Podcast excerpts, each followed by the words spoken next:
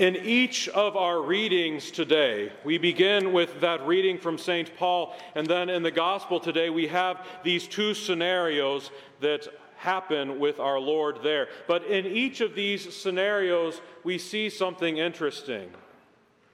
We see St. Paul begging the Philippians to follow the way of life that they have been taught. They've forsaken this, and so he, he stops no short of groveling nearly begging them to turn back to the faith that they know, to the faith that they have already learned, to conduct themselves according to the model that he taught them.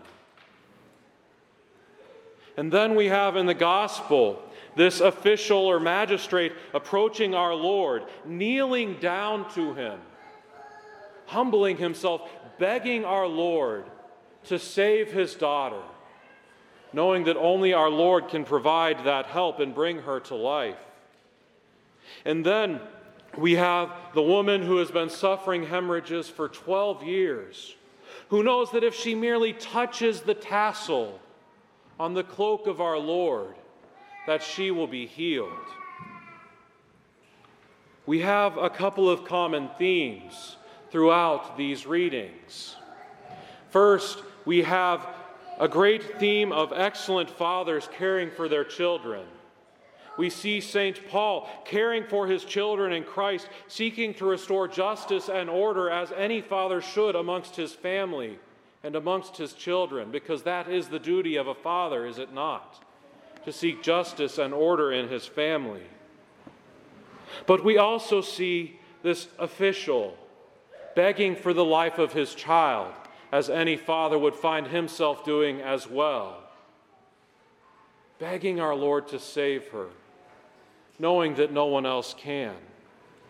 But in addition to these two great examples of fathers, in all three of these things, we see one common theme, and that is of humility.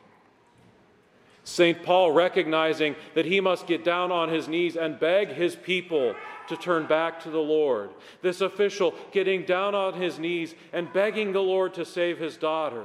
And this woman with hemorrhages not seeking much more than just to touch the tassel of our Lord, knowing that that will be enough.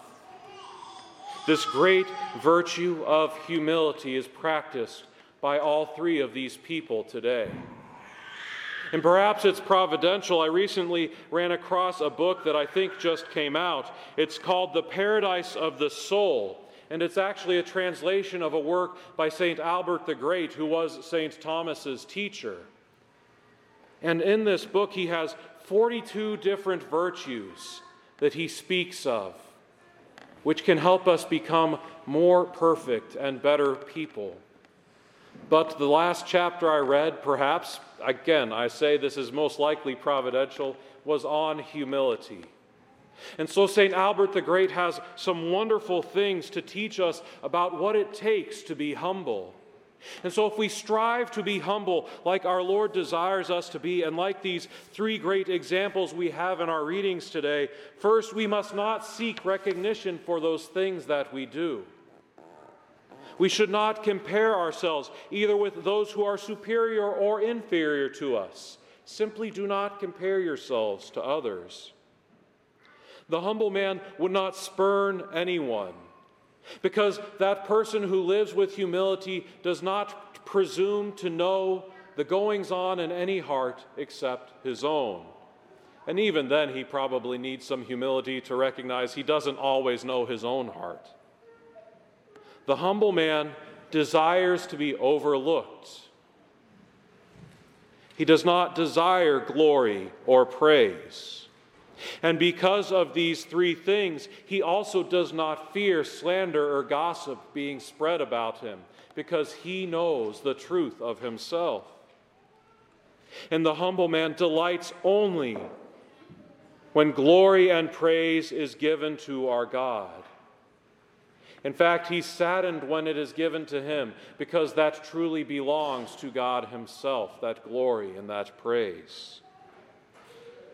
And St. Albert reminds us that if we know ourselves truly and honestly, then we recognize our own fragility and weakness. and that everything comes from our God in heaven. All that we need and all that is good in our lives is a gift from Him, helping us to understand that definition of humility, which is recognizing our place before God. I think that humility is especially an important virtue for us men and those called to be fathers. Because if you look around the world, there are many, many things with men's names on them, right? We have the Roman emperors who couldn't resist putting their name on stuff, right? We still have buildings in Rome with Julius Caesar's name on them because the man had an ego the size of, well, like Rome, you know?